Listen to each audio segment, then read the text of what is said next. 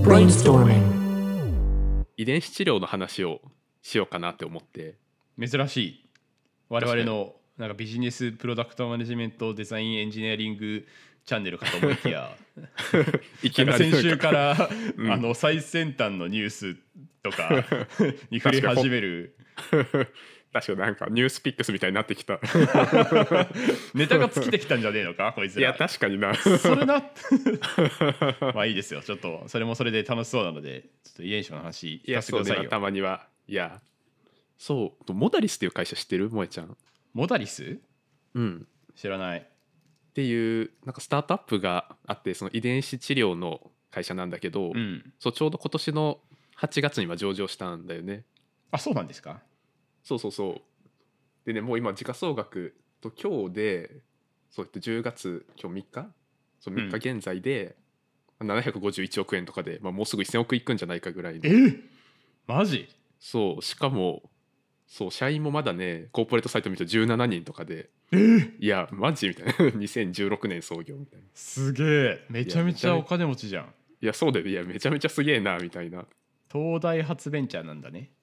そうそうでそう社員も結構 PhD の人が多かったりとかそうへー研究に割と力入れてるようなスタートアップなんかこういうのかっこいいねあのービジネス系ベンチャーっていうかじゃなくて技術系の、とか研究系うんうんのスタートアップみたいな最近どんどん出てきて、まあ、昔は緑虫のあれだったり、夕暮れなとかね夕暮れになっただったりもあるけど、であと自動運転のティアフォンもそうだしなんかこういう東大発ベンチャーとか技術系から、うん研究系からスタートアップで上場するみたいなのめっちゃかっこいいね。いやそうだよねその大学でしてた研究をスピンスピンオフさせてみたいなね、ういん、やそうそれでそのモダリスでちょっとだけ遺伝子量に興味持って調べてみてたんだけどあそうなんだ、うんそうそのモダリスっていうもの自体はそば遺伝子量のまあその技術を研究してたりとかするんだけど、うん、そうこれまでの遺伝子医療でその一般的にはその遺伝子を切り取ってその問題のあるものがあったら、うんでそこにその同じ機能を持つ新しい遺伝子に取り替えるみたいなことをするのが普通だったのね。はいはい。そうなんだけどそのモダリスの今作ってる技術ってその遺伝子を切り取るんじゃなくて、うんその遺伝子なんか遺伝子ってそのオンオフみたいなその遺伝子の働きを制御するようなものがあるみたいなんだけど、そのオンオフをまあいい感じに制御してその遺伝子を切り取らずにその遺伝子の働きを直してあげるみたいうなーんことをするらしくて。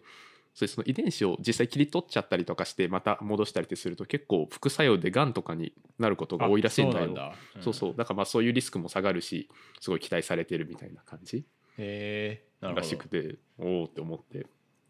いやそうなんでかいいいじゃ。うんん、いやそうだよねなん最か先端な感じで。 えそうだよねそうしかもそういわゆるその難病って呼ばれてるようなものうんって、そう遺伝子の問題が多いらしくてうん。それでまあそこに結構アプローチできるんじゃないかみたいな話がされてるのと、うん。そうあと、まあ、難病って、まあ、その難病っていうだけあってかかってる人ですごい少ないっていうのがあるんだよね。なるほどね。うんうんまあ、そのいわゆるそのウェブサービスとかで言うとそのユーザーのパイってもう限られてしまってるみたいなイメージ、そうなのでその民間の企業とかでなかなかそこの研究に着手をしないんだよその研究開発費とかすごいかかるうん割。にその実際それを適用できる人って少ないからそうだね。そうだからそのコスパのせいでその辺ってあんまりこれまで進んでなかったけどそうその遺伝子のオンオフみたいな技術って割とそのどの難病でも汎用的に使えたりするんじゃないかみたいうなん話もされてて、まあ、今すごい期待されて株価も上がっているみたいな。なるほどなるほどだから感オじンオフがあの、うその技術の核だから、うんこのモモダリスっていう今ロゴを見てるけどモダリスの O がなんかうんコンピューターのスイッチのマークになってて、あそうなのロそうゴでなんかコピーメインビジュアルにあるコピーも「The switch is the key」みたいな感じで書いてて、あなんかだだからこのスこれスイッチなんだって思った今あなるほどなるほどそうですなるほど遺伝子のスイッチを切り替えるっていう、なるほどね、まあ、こういう研究系だけで、研究系でやるだけで上場ができるんだねなんか緑虫とかむむ夕暮れなか夕暮れなとか緑虫をなんか研究してでいろんなエネルギーとかに変えることができて、まあ、それによって包括的にうんビジネスを展開していって上場できたみたいな感じだと思ったけど、うんうんこのモダリスっていうのはさこのコア技術を提どっかに提供するだけでもう上場してるんでしょそうそう確かねもう黒字になってた気がするいやーめっちゃ確かす IR ご見いると企業じゃいやん。そうだよね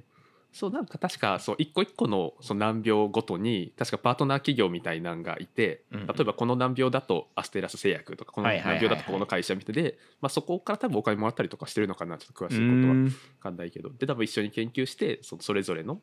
難病を治す技術を確立させていくみたいななるほど。ことをい今やってるみたい。やー素晴らしいね。そしてなんかうん東大発ベンチャーって書いてあったから、あのすごい若い感じで17人でやってんのかなと思ってすごいなってあのややるじゃんみたいな感じで思ってたけど普通に今経営陣見たらなんかすごい大人企業みたいな感じです、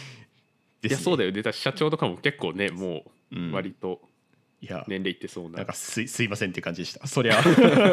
の皆さんは素晴らしいお力をお持ちながら、うんあの当然のことのように上場されてさすがでございますね。いやそうねいやけどそういうのってこれまでずっとねその大学の中でも閉じたものだったことが多分これまで多かったと思うけど、うんうんうんまあ、そういうある程度上に行った人とかでもちゃんとなんだろうスタートアップとかにうん、行って、まあ、こういう技術をちゃんとねなんか民間と組んでやるみたいなそうだね。ちゃんとビジネスに紐付けてやるっていうのはいい流れですね。いやそうだよねそうでそう遺伝子遺伝子治療自体って割とほんと最近進んだものうんうん。僕ってその2003年に確かそのヒトゲノムプロジェクトって多分よく言われるけどはいはいはい。わかる、あの多分 US の国家プロジェクトで、その初めて人の遺伝子の情報が分かったみたいなのが確かうんうんうん2003年で、けど今ってもう10万円とかで簡単にもう人の遺伝子の情報って分かったりするそうだよねじ。ゃん。なんか DNA とかがやってるよね。遺伝子あそうだよねそうせ検査キットみたいな。うんうんうん、マイコーとかか。あそうね確かにちょくちょくやってるとこあるよね。うん。いやそうだからその辺の技術はすごい早いから期待なんだけど、うん。そう多分その一方で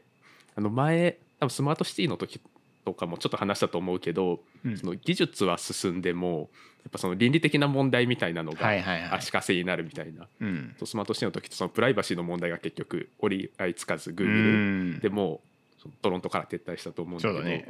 そうそう結構やっぱ遺伝子ってその遺伝子っていうだけあって自分の話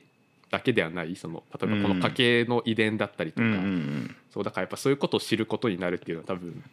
それ倫理的にどうなんだみたいな話もあるし、うんそう特に日本だとそういうの厳しかったりもするから、うんうん。うんそうそういうところとどう折り合いつけていくのかみたいなところがまた今後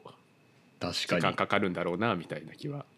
なんかそういうのが悪用されて悪用されてっていうかまあ普通に悪用される分にはいいんだけど政治的に利用されてうんかつてのナチスドイツみたいな感じでなんかユダヤ系の遺伝子の人はどうたらこうたらみたいなこととかがさまあ起こりうるわけじゃん、いやそうだよねそうそれは確かに怖いですよね、そうだよねまあ差別にもなるしね。なんか話ちょっとだけ変わるけどそのユダヤ系の人たちってナチナチスドイツから見たらなんかどうやって見わ見分けてたんだろう逆にあ確かにみ見た目でわかんのかななんかまあ家系、うんここの家系の人はそうみたいな感じで登録されてんのかなどうなんだろうね、うんでなんもかまあじうん自己申告とかじゃないよねさすがに。そうだ、うんいやでもわかんない自己申告かもそのユダヤ教ユダヤ教ってさ結局その、の、その宗教性みたいなこととかがうんなんかムカつくみたいな感じでさうん言われてる、うんうん言われてるみたいな歴史背景がそもそもあって、うんうんなんかイイエス・キリストをいじめたみたいなこととかうんうんなんかそういうところがあるから、まあ、そういうじ自己申告な部分もあるのかな、ちょっとこれはなんかそうね脱線するから別にあれだ、だから、うんいやいやこんまあ今度調べ踏てみ絵みみますたいな確かに いや楽しみにしてますちょっといやそうだよねそう例えばそうそう日本って例えば子供を産む時とかも確かあそのなんだろう子供が病気持ってるかとかって確か調べることってできると思うんだけど、うんあんまり普及してないっていうか、まああ、そこを、まあ、あんまりいいものって思われてないみたいなうん部分世論的にはあると思うんだよね。けどそうアイスランドとかってもう今ほとんどダウン症の人とかっていないらしくてえそうなのそう結構そこ国によってそこの倫理観って全然違うらしくて、そうなんだうん、そうだからまあに、うん、いや日本だと結構ねここもかなり高い壁になりそうだなみたいな。そっか確かに遺伝子的にダウン症を見やすいみたいなことだとなんか子供を産むことがすごい罪みたいになっちゃうからなまあそうだよね。うん。うんそうだよな。確かにまあでも知っておきたいけどなピカシなんかマイコードとかそういう系やったことあるのいややったことない。やりたいと思ううん。そんなにまあけどそれでなんかすごい良くない遺伝子持ってるみたいな分かっちゃうとちょっと嫌だなみた いななんか知りたいものもあるけど、うんなんか これ知りたくなかったなみたいなものもあるかなみたいな気はなるほどするかもどう覚えちゃんいや全くしたいと思わないけどでもなんかちょっとだけどういう感じの項目が見れるのかっていう面でなんか気になってはいてうんうん、まあでもそれは調べれば分かんのかななんかまあでもこういうがんになりやすいみたいなのは知っておきたいっちゃ知っておきたいなあまあそうねそう予防とかにつながるって意味だとねうんあとは単純にそのどこの血が入ってるみたいなのとかも分かるらしいねそのどこが先祖でみたいなああのとーかはいはいはいはいそういうのねうん、 まあ分かっても知らないけどねまあそうねあそうなんだぐらいだよね、うんなんかその病気のがこのがんとかこのけこういう脳梗塞になりやすいみたいなことだけじゃなくて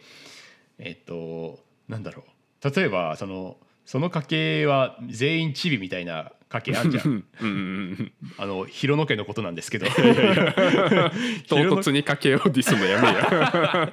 いやマジでなんか家系、広野家系全員チビでハゲで目が悪いみたいな感じなん ですよ目が悪いのは母親の家庭か、まあ、ちょっと分かんないけどなんかそういうなんか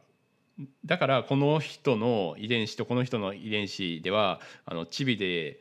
デブでハゲで目が悪いやつが生まれやすいみたいなさ結構遺伝とかってそういうところあるやつあるじゃん目が悪いのもそうだし、うんうんうんいや なんそうかねハゲも遺伝だしみたいな。うんとかってあって、なんかそういうのをなんかまあ事前に分かったところでしょうがないんだけどうんうんでもなんかそういう項目があったらちょっと楽しいなって思うよ。いや確かにねいやけうどん確かにその自分の生まれてくる子がそうで例えばルックスどうとか知のどうとか、まあそういうの分かっちゃうとねなんかそれで取捨選択する人とかも増えてきそうだからそれはそれでなんか いやー確かどうなんだみたいなところもありつつに なんかあの複雑 Tinder とかさそういうマッチングアプリでもこの遺伝子が合う人みたいな感じでありそうだうね、ん、いやそうだよねい やいやめちゃめちゃプライベートな情報だけ どこの人と子供産んだらこういうがんになりやすいみたいなこと絶対あ るよ。いやそうね、まあ、正しくねこの技術を今後はい使っていくということが求められる気がします求ね、められますね。って感じで今日は遺伝子治療の話をしました、勉強になりました。では引き続きチャンネル登録よろしくお願いしますお願いします。